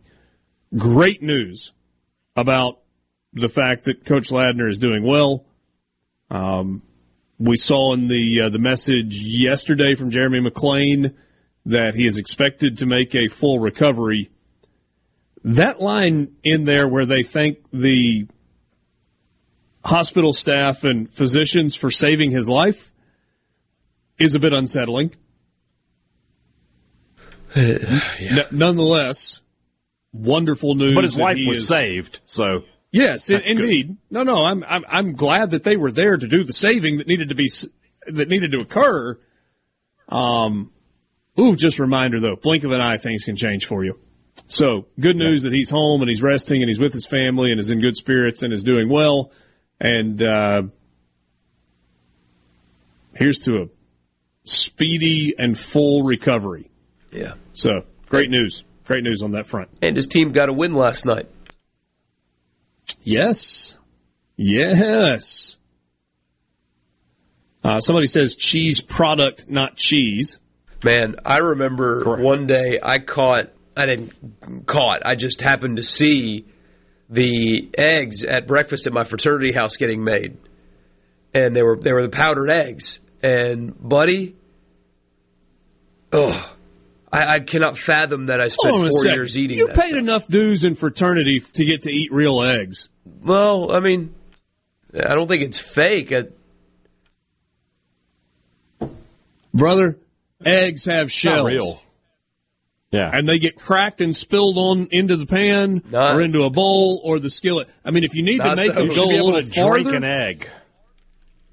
Yes, if you need to make them go farther, you may supplement with milk. Yeah. Powdered eggs? Yeah, buddy. Gross. Yep. Powdered Us. eggs and cheese with a Z. Mm. We we Not ate the like the military. Thing. Not the, the, same thing. Hey, Dad. No. Not the same. No, thing. I mean I'm just saying. I'm just saying. By the way, I, I don't know about on the fraternity side. I do know on the sorority side, the uh, the food options at sorority houses have like they have like gourmet chefs now. It's unbelievable. They eat like queens. We'll be back. Five o'clock hour. College football fix is next. Sports Talk. Sports Talk Mississippi. To the junction, in the grove, and to the top. Sports Talk Mississippi on Super Talk Mississippi.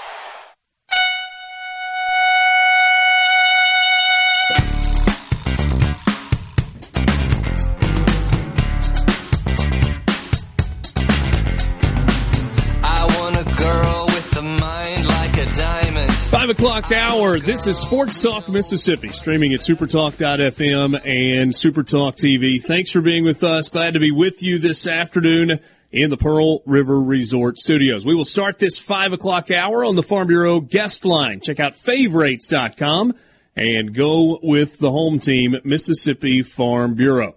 Happy to be joined by former Mississippi State linebacker Jet Johnson Tupelo native, called Starkville home the last few years. And all he did in the last two years that he was eligible was make 245 tackles, 130 tackles this past season, 115 in 2022. And oh, look, Jet Johnson just made another tackle. Jet, thanks for some time this afternoon. Great to catch up with you. How are you, my man? Yeah, I'm doing great. Thank you all so much for having me on. Uh, I truly appreciate it. A- absolutely. I got to tell you, I was an early adopter. Um, so, so kind of like the genesis of this show. I, I live in Oxford. Brian Hadad lives in Starkville. Michael Borky's in Jackson. I thought with a name like Jet Johnson, it couldn't go wrong.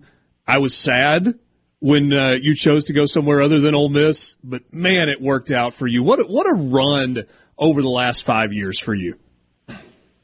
Oh yeah, I mean it was truly a blessing to uh, play in the maroon and white. Uh, as most people know, I grew up a state fan. Uh, dad took us to games all the time, had season tickets ever ever since I was a little boy, and and so it was really an opportunity I couldn't pass up.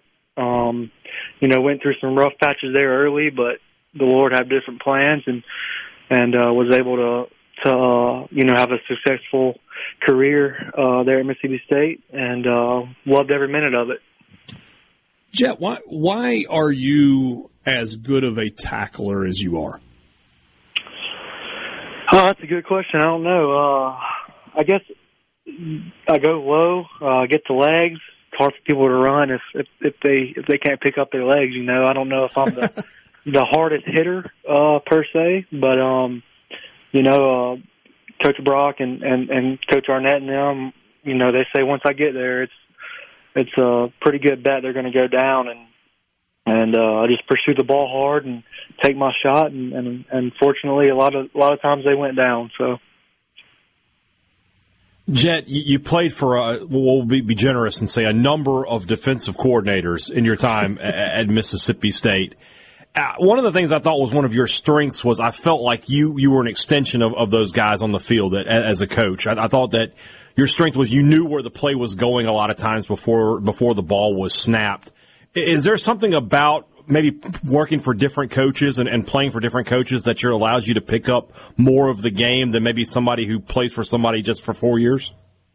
Yeah, absolutely. You know, there's there's two ways you can look at that. You could you could sulk and be like, goodness, I have to learn a new scheme, learn how this this guy coaches, you know, and and kind of be like, woe is me. Or you could just you know look at it look at it positively and be okay. I can take you know the coaching tips I really like from this coach, uh, the, the the the things that he said, you know, that really helped my game, and then I can you know and just kind of take from from each coach and and uh, what you like and and really apply it year in and year out. And uh, you know, I remember you know things Coach Lukabu said, Coach Marv, Coach Shoop, uh, Coach Brock, you know, Coach Arnett, and just kind of pick and choose for the things I like uh, and it really helped me. Uh, you know, learning different schemes and stuff, and how defense flows and works as a whole, and and how different coaches look and teach different offenses. Uh, it really helped, and, and honestly, it was a blessing in disguise to to have uh, you know a few different coaches, and uh, you know I know that's that's kind of a long winded answer, but I kind of try to look at it positively and, and take uh, you know like I said, coaching points and and stuff from each coach uh, and and apply it to my game. Jet, obviously, you want to take the, the next step. You want to play professionally, getting ready for the uh, the NFL draft. Uh, we're visiting with Jet Johnson, former Mississippi State linebacker, who's got uh, a big couple of months in front of him. What's your day to day right now as you, you get ready for that opportunity so that you can be the, the best and present the absolute best version of you to all of the NFL teams that are, are taking a look? Yeah, that's a good question. I'm down here in Miami training with uh, Pete Bommarito's. Uh, Pete and his staff, and they've done a phenomenal job. I'm going on week four right now as we speak. Um, a day to day for me, uh, it's pretty long. Uh, we, you know, wake up, you go to the facility, and you do uh, what's called medical, which is like uh, it varies from day to day. Uh, it could be massage, uh, it could be hypervolt, uh, Normatec boots, which are like compression boots, uh, physical therapy, chiro, acupuncture. Uh, you do about an hour of that, and then you go out to the field with Pete and do uh, speed work. Um, then you go back to the facility uh, after that and do more uh, corrective stuff, um, uh, upper body, lower body corrective stuff, spine, all that. Uh, and then in the afternoon, you have a pretty intense long lift, and then you do more body stuff. Uh, you watch film of the runs, uh, kind of technique stuff, hmm. and uh, uh, after that, you know they make sure your nutrition and supplements and all that are down to a T. It's it's very scientific. Uh, it's very he Pete's been doing it a long time and he does a great job and his staff is phenomenal and it's just down to a T and and they're working the heck out of us and, and I've really enjoyed it. So so are these workouts designed specifically for the position you play or are they designed specifically to prepare you for pro day and draft analysis? Yeah, so on Tuesdays and Fridays, we will go out to the field instead of doing speed work. We'll do uh, position drills, which is okay. like drills they'll do at the combine and pro day and all that. And so um, uh, those are the days we'll do position specific uh, stuff. And then um, Monday, Thursday, Friday, we'll do like speed training, and this, and I was like, you know, struggling at first. You know, it's a little different. And Pete was like, "You, I mean, you lead the SEC in tackles in two years, but this is for two years in a row. You know, basically, he said, "This is this is not football. This is track." And uh, huh. so we got to you've got to kind of eradicate that football mindset right now and switch to a track mindset. And uh, you know, it was difficult at first, but he's exactly right. Like we're training for the 40 and stuff, and and all this is track stuff, and so it's kind of difficult at first to switch that mindset uh, to to run better and all that. Which, and, you know, I feel like I've transitioned uh, fairly well and, and doing a lot better. So I'm enjoying it. Tell us about your partnership with Bookie Watson because for the last two years, you guys have just dominated tackling in the SEC, led the league in tackles two straight years. You know, was it more than just a partnership? Did, did it have more more of like a brotherhood to you? Oh, absolutely. I I, I talk to Bookie um, every other day at least. Um, talking to him while he's in Mobile. He's in he's in Phoenix training right now. Him and uh, Crumedy. Uh, and and that defense, uh, we've been in it for three years. Uh, obviously, well, yeah, three years, and so we got real comfortable in it. Uh, he and I could kind of do our own thing within the play call, uh, and and you know, credit to the to the guys around us, the D line, uh, the secondary, all that, because we can't do it just just he and I, you know. And so we just had a good feel for things. I think we got very comfortable, so it took a lot of thinking out of it, and we were just able to to read and react and just fly around to the ball. And and and I think. uh you know, I think neither one of us were too cool to not to run to the ball and this and that. And so uh, we were able to, uh, you know, reap the benefits of uh, you know training hard, watching a lot of film, and and uh, just pursuing the ball. All right, Jet. The most important thing I'm going to ask you: You've been in Miami for a month. You said training, getting ready. I understand you've got priorities. Have you eaten at Joe's? Have you been to Joe's Stone Crab yet? No, sir. I have not. Oh, Jet, you got to do it. You got to do Case, it. David Case uh, was who is our head equipment manager um, was at the University of Miami for for a number of years, and he said I had to try uh, Flanigan's. That's a South Florida uh, restaurant. Well, there are a lot of places you're not going to go wrong down there, but I, I feel like as long as you're in Miami, you, you got to go to Joe's one time. You may have to splurge. I know you're on a diet right now. You got to try the key lime pie, the the lyonnaise, which is like a potato salad type thing that goes with it. It's just phenomenal. I promise I'm not leading you wrong on that front. Yeah, I'll definitely try it. All right, pro day just around the corner. I'll go rapid fire. We got uh, about a minute left. Uh, yeah. Your prediction: How many times on the bench press for two twenty five? Uh, it's hard to tell right now. I don't know any. I don't know any numbers right now uh, per se. We just been doing a lot of, lot of, uh, you know, getting ready for it. You, you were coached to answer it that way. You're not supposed to give anything away, right? I would if I knew the numbers. There you go. Um, do you feel like you'll run well? Do you feel like this track stuff has paid off and, and will pay off in that 40 time? I feel like I'll run run better. I'm not going to blow anybody away by any means, uh, but obviously my my numbers speak for themselves. So hopefully they don't judge me just entirely off of a 40 yard dash. You know. Jet, it was an absolute pleasure to watch you play the game that you love for the last few years, and we wish you nothing but the best as you uh, you attempt to continue that journey. Good luck to you, and stay safe and stay well. Yes, sir. Thank y'all so much uh, for having me on. Absolutely, Jet Johnson. We'll be right back. Sports Talk Mississippi. Sports. Sports. On your radio and in the game. Super Talk Mississippi.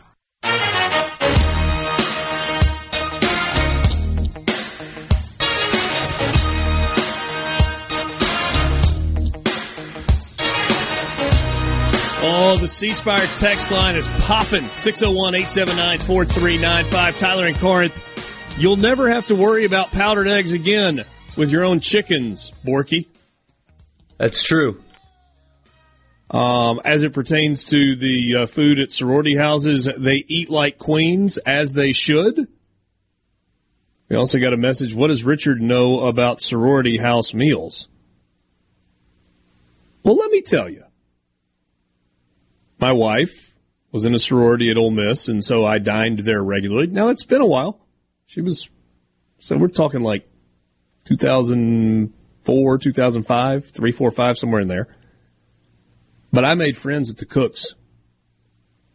And on my way to class, I would go by the side entry door to the Tridelt house that the staff worked went in and out of, and the uh, the sweet lady would have a plate wrapped in aluminum foil ready for me that she would hand out the door to me. That usually was cinnamon rolls. Occasionally there would be bacon or something else on there, but the cinnamon rolls were a constant, and they were amazing. But my wife also has a bunch of college girls that work for her and with her at the store.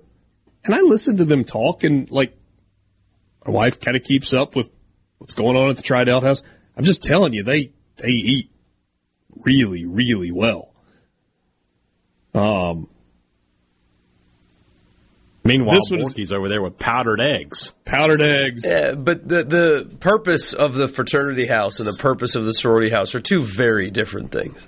Yeah, but I mean, you're still paying for your meals. You ought to be right. able to eat and, and, uh, and uh, other, they, they, did well. They, they, certainly did well, but uh, there was that. Uh, we get a message here. Says uh, ballpark nacho cheese, literally real cheese, boys. And he sends us a picture of Rico's gourmet nacho cheese with the ingredients. Here they are: cheese whey, water, modified food starch, vegetable oil cheddar cheese. And it contains 1% or less of jalapeno peppers, sodium phosphate, salt, natural flavors, monosodium glutamate, distilled vinegar, MSG, sodium, etc. MSG. Oh, that's MSG. Yeah. You know what that sounds yeah. like? More than cheese. Sounds like cheese yeah. to me, buddy. It sounds you know the like ingredients cheese. in cheese are milk, whey, that's about it. They had both of those. Among other things. When you add other stuff, you know, if you have bread, it's bread. But when you, once you put peanut butter and jelly on it, it's a sandwich. It's, it's not bread anymore. Dave and Ripley, how drunk do you have to be to eat powdered eggs? Good gracious, man, he says. Couldn't even get egg beaters. Oh, here's another one. Get... You thought to tell you how bad fraternity life was for Borky. I served 23 years in the army. I never ate powdered eggs. oh, that's beautiful. JP in Pascagoula says, we feed our chickens their own eggshells. They need calcium. It's a win-win. The cannibals. Are you uh, are you team eggshells down the garbage disposal, or do you dispose of them into the uh, wastebasket? People put eggshells down eggs? the garbage disposal. Okay, since I asked the question, yes. I'm, I'm just taken aback. I, I mean, straight to the trash can. When I crack eggs for, well, if I need an egg, I throw the eggshell away. Yeah. You don't, don't just toss them into the sink? No. No. This is apparently a thing. Somebody asked me. I, in fact, I was doing a radio interview with. It was an SEC, um, like SEC radio Sirius XM thing, and it was like Alyssa Lang and Chris Budden were hosting, and somehow they got into this conversation, and Alyssa was complaining about her husband throwing eggshells into the garbage disposal, and I was like, "What's wrong with that?" It's the only thing I've ever done with eggshells. Yeah, I throw them in the trash. I put if I'm cracking eggs, I move the trash can over to where I'm cracking the egg, crack the egg, throw the in, in the trash. What's the point of having the garbage disposal? That's when you squirt off your dishes. Small things. Small, yeah, eggshells in there? Yes. No. Have you ever looked at the, the blades inside a garbage disposal? You don't think those things can handle eggshells? I'm not putting an eggshell in there. No, they go in the trash.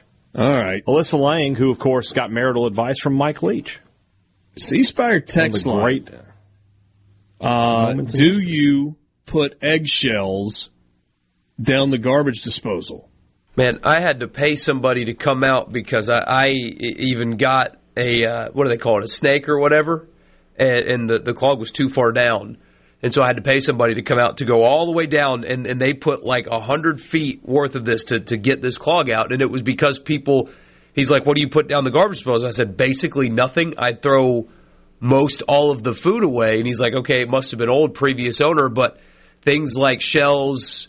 you know, shrimp shells, stuff like that will, will get stuck in there. And he's like, that's the mo- majority of the calls that I make. So I've kind of been paranoid ever since because I don't want to have to, you know, do that again. Somebody says you're not supposed to put eggshells in a disposal. Why not?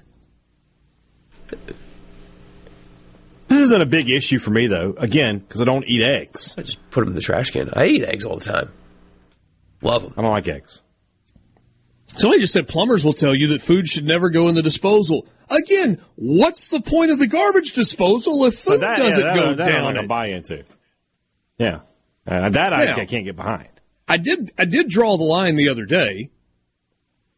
We were making mashed potatoes, and one of the kids had peeled the potatoes, and they put all no, of no, the potato peeling in the sink. And I no, actually, not. I got it out of the sink and put it into the into the trash can. Yes. You should peel potatoes over a bowl, and then you put the peels go in the bowl. Yeah, in the bowl, you just whatever. dump it in the trash. That's how that's how I roll. Or you drop those in oil. You can. You can make snacks with them. Yeah. Yeah, I guess so. Anyway, a little barbecue rub on there. Yeah, buddy. Hey, good conversation with Jet Johnson. I was uh, I was disappointed he didn't want to give us a prediction on bench press reps. He had been coached not to say. Don't he? Somebody told him, "Don't tell anybody what you think you're going to do." Yeah, don't you agree? Agreed. Yes. And I, and I realized, I, I realized hey, that after he would not tell us that he wasn't going to get close to predicting a forty time, so I didn't even ask. No, no, there's no point. So, hmm. Jet Johnson's another one of those where he he opens his mouth and a coach's voice comes out. Yes. Wonder if he's got coaching in his future. If if yeah, I would think so. I would think so. Somebody who read the game as well as he did, you feel like he he, he if he can teach it, then yeah.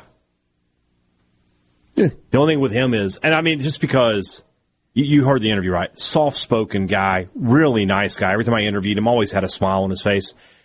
Obviously, a great linebacker for state over the years, so he knows how to to, to be physical and, and play aggressive. But I, I just can't picture Jet Johnson yelling at anybody. He's just such a nice guy. Yeah. Right up until the point that they blow the whistle. And then he yeah. goes into attack mode. Which is, I suppose, how it should be. Yeah? Yeah. Somebody says, in addition to toilet flushes, clogged disposals are why Super Bowl Sundays are the busiest day of the year for plumbers. Is that true? Super Bowl Sunday, the busiest no day idea. of the year for a plumber? I think it would be Cinco de Mayo. Gee. Or the next day. Siete de Mayo? I don't know what yeah. Seis. Seis. Cinco seis. de Mayo. Siete. Seis, seis de Mayo. Uh, you are disgusting. I'm assuming that the busiest day of the year for plumbers is whatever year you have the whatever day of the year you have the hard freeze and pipes start bursting. Yeah, that's probably that. That's Maybe when it after gets Thanksgiving. I don't know. That's when it gets ridiculous. Black Friday. Uh, you you are a sick human I mean, being. Sometimes you know that, what? don't you? People go to the restroom, man. What do you want? I, I am aware. It happens. I, thank you. Right. I'm aware. I, I am aware. I am also aware that we thankfully are coming up on a uh, on a break. Hey, how was Coleman Hutzler last night on Thunder and Lightning on the radio? It was good. It was good. Good, good to finally get to talk to him and, and get an idea of what he's uh, bringing to Starkville. So, got his thoughts on Saban too. He was very said he was very surprised by the oh, yeah. uh, the retirement of Nick Saban. Yeah, how about that?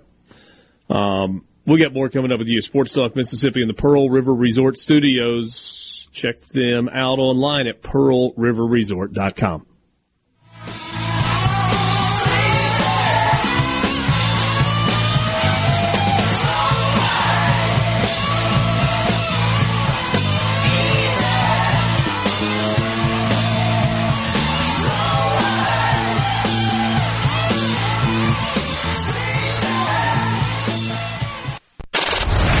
Talk Mississippi. Sports. Sports Talk Mississippi. You know I love sports. On Super Talk Mississippi.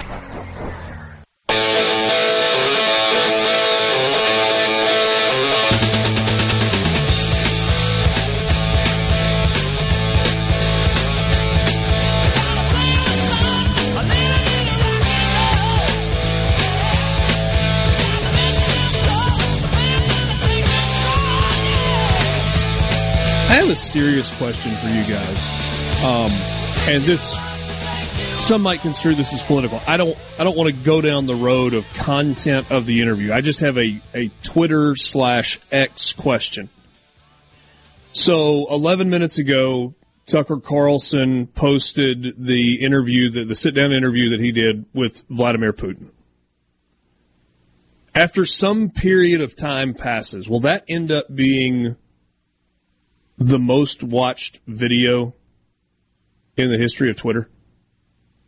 That may be a dumb question. There may be some silly, yeah. you know, thing that's been watched over and over and over and over a million times. It's four Yeah, minutes long, and I don't know what the, the most watched video is, so yeah, that's tough to answer. It'll certainly get a lot of views. I'll put it that way. does watching a video generate revenue on Twitter? Does if you Uh, pay if for you it? Are, yeah, if you are a Twitter subscriber, you can get money for the people clicking your tweets. Yes. So Tucker Carlson will benefit handsomely financially from He the should. likely millions of views of, of this interview. Yes. He should. Yes. Are you guys fascinated by this? No. Really? We can't even get the guy to watch the Super Bowl halftime show. You think he's no, watching an interview with Putin? No, I understand that. I understand that, but it, like, you and I are so different, hey, Dad, and, and like, not that like that's breaking news, but it, it I, I think our brains work differently. Like, I'm just, I am might. genuinely curious, and, and I'm curious about what Putin says. I'm curious about what questions Tucker asks, but I'm also curious about the way, like, the style of the interview and how he sets questions up and how he goes about, like, mechanically. But, again, Well, it's a little choppy. It has to be because the language barrier. So he's got to ask a question, and then a translator's got to say it to Putin, who then has to answer back to the translator to, to him. So it, it Yeah. you can't really do like a full. I mean, you work around that obviously, but All right, we are coming up on Super Bowl 58. By the way, our conversation with Jet Johnson was your college football fix on this Thursday afternoon. The college football fix every day is driven by Ford and your local Mississippi Ford dealers. Log on to buyfordnow.com and find out why the best selling trucks are built Ford tough. You can test drive one at your local Mississippi Ford dealers, and you can do it today.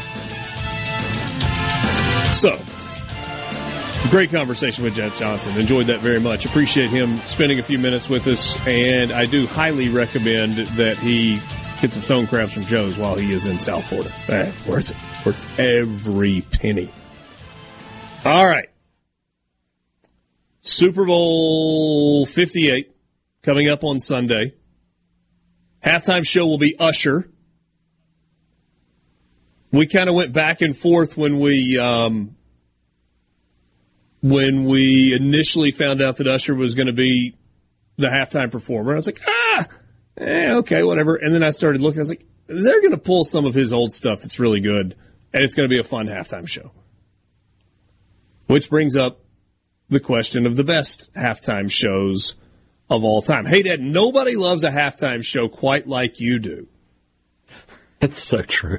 So tell me, Mm. What is what is the best halftime show ever? Um, I got four that stand out to me. Okay, uh, they're all pretty pretty recent.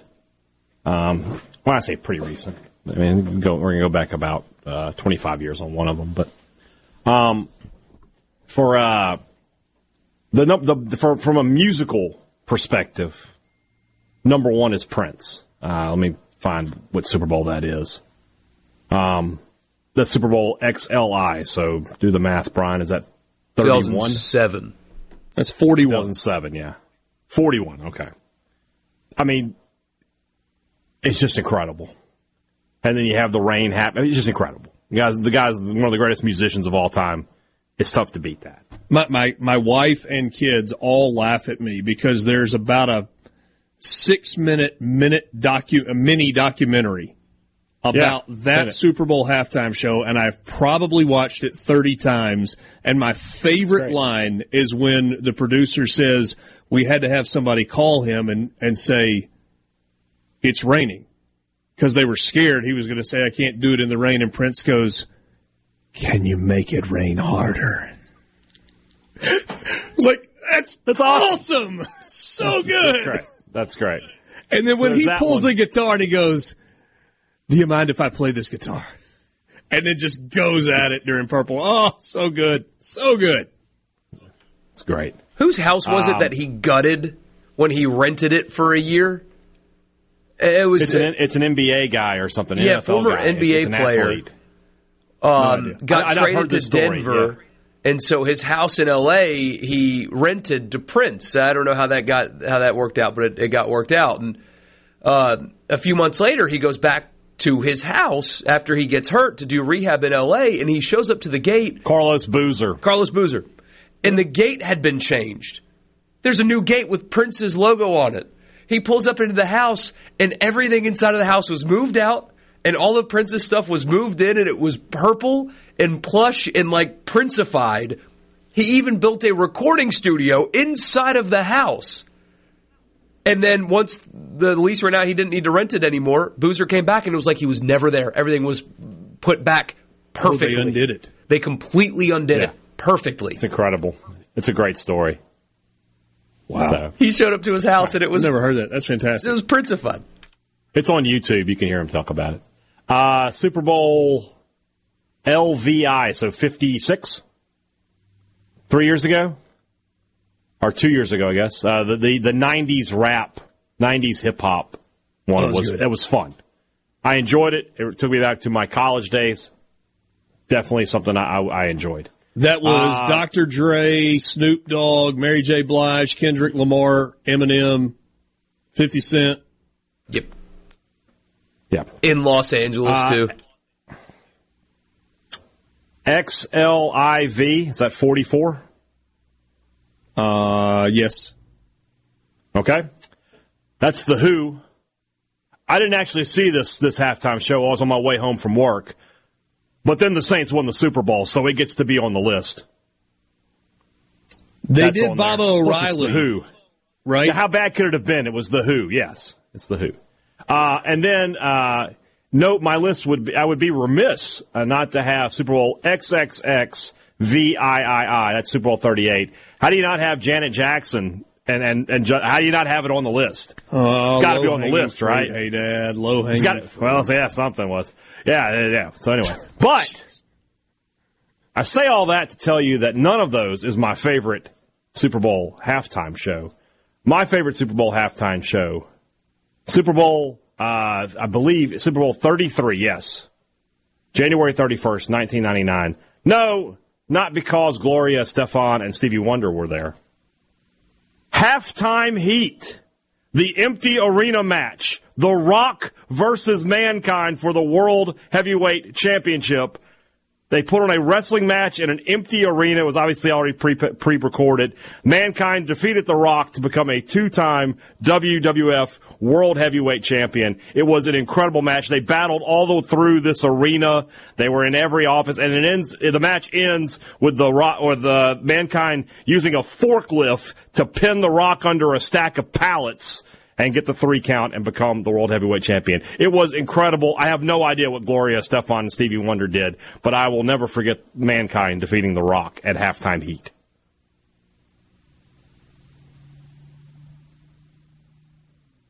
I mean, was the Miami Sound Machine with her? Uh, it doesn't appear so, no.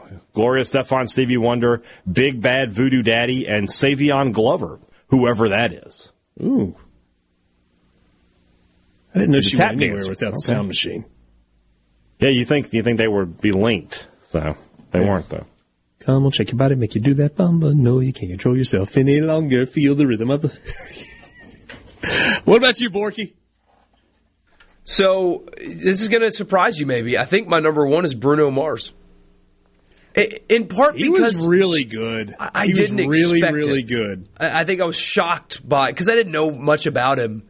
What a showman that guy is! How talented he was. The Red Hot Chili Peppers were the bad part of that performance, and I love the Red Hot Chili Peppers, and they were the negative. So that I think is my number one when you take out U2, by the way. So I, am not really old enough to remember this, but yeah, I've seen documentaries and stuff about it. The Super Bowl after 9 11, where they had the huge screen oh, that displayed incredible. Every name yeah. of U2. somebody. Yeah. I, I got a text from a friend that his immediate response was U2 after 9 11. Yeah. Um, They also played in the Superdome after Katrina. They are the post tragedy act, I guess. Sports Talk Mississippi. We'll wrap it up with you coming up next in the Pearl River Resort Studio.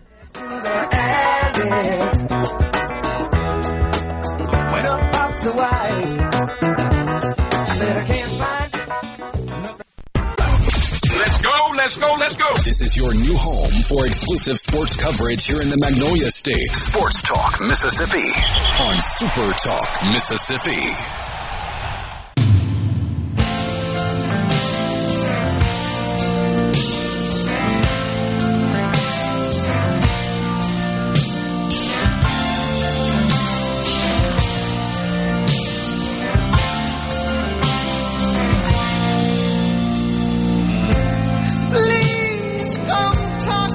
I feel like people don't go past about Super Bowl 30 going back for the halftime shows because the productions have changed so dramatically. They've become so big, so incredible. Prince for me, people guy. Uh, maybe not so much. One of the cool things about the Prince halftime show, beyond the fact they had the rain, they had the FA. Uh, Florida A&M marching band, and they had the like the glow sticks that were attached to them, and so they were like glowing on the field as they danced. Um, you mentioned the the salute to hip hop, the, the 2000s hip hop. I thought it was great. I thought Lady Gaga was really, really good. Mm-hmm. And I say that as not a fan of Lady Gaga, but her, her show was good her voice is just so big. And you kind of know all of her songs also. Um, Borky went with one of those kind of like low key, and not a lot of people would say this. I got one of those for you as well. February 12th, Lucas Oil Stadium, Indianapolis, Madonna. When she did like a prayer at the end, and she hit the part of the song where she says, let the choir sing, and she's got the 200 members of the choir on stage with her, and they start singing and the whole deal, and she's doing that with, with CeeLo Green. I thought that was really good. And the cast that she had, it was, so it was Madonna with LMFAO, Cirque du Soleil, Nicki Minaj, MIA, CeeLo Green, Andy Lewis, and then a whole bunch of high school bands. And then the, the choir on stage as well. That's good. Really good. I don't think Black Eyed Peas was as good as I wanted it to be. That's 20, that's 13 years ago. That's crazy. So, what yeah. is Usher going to be good or no? Oh, I'm sure it'll be fantastic. I'm sure, yeah.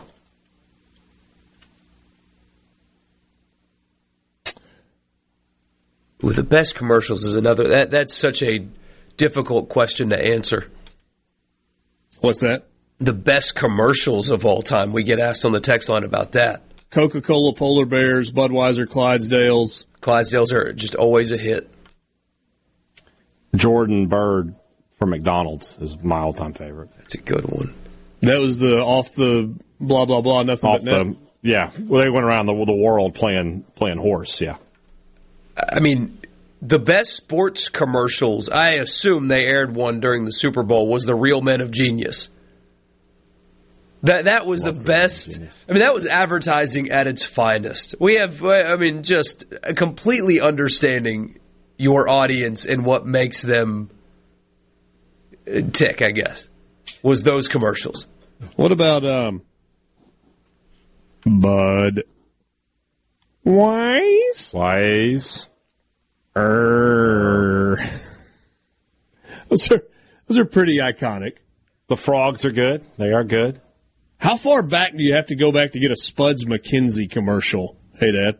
A long way. Do you gotta remember go Spud. McKenzie? Who doesn't remember Spuds McKenzie? How can you not forget forget him? Forky, it was like the uh, it was the Miller Lite Dalmatian dog. Okay. Was he Miller Lite? No, he's Bud Light. A beer. Yeah. Same difference. He was Bud Light. I'm I'm positive. Somebody sent us a message that said, Richard, Bud, hey Dad, Wise, Borky, Er. yeah. Who would you like to see do Super Bowl halftime? I would like a, a real rock band. Metallica, Creed. Both Creed- of those We're having a pretty Creed good, Renaissance right now. Why, why can't we, we get Creed next year at the Super Bowl? I mean, we resurrected '90s rap. Why, why don't we go into uh, '90s the the grunge era? That was so. You don't have to be grunge, but Pearl Jam, Alice in Chains. yes, Get them up there. absolutely. I'm totally in. Totally in. Hootie. If he can, if he Is can get Hootie grunge?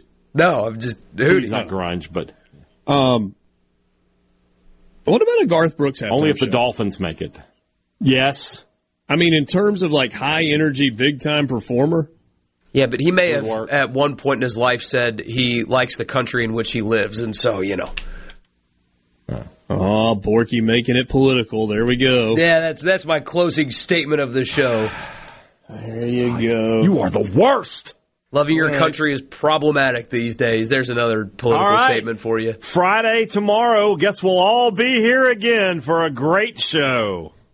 As is always the case, Sports Talk Mississippi. We'll do it again tomorrow. Actually, they'll Will? do it again tomorrow.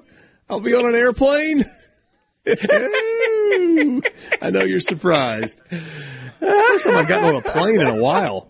Sports Talk Mississippi in the Pearl River Resort Studio. Thanks for being with us. Look forward to being with you tomorrow. For Michael Borky and Brian Hadad, I'm Richard Cross. Good night.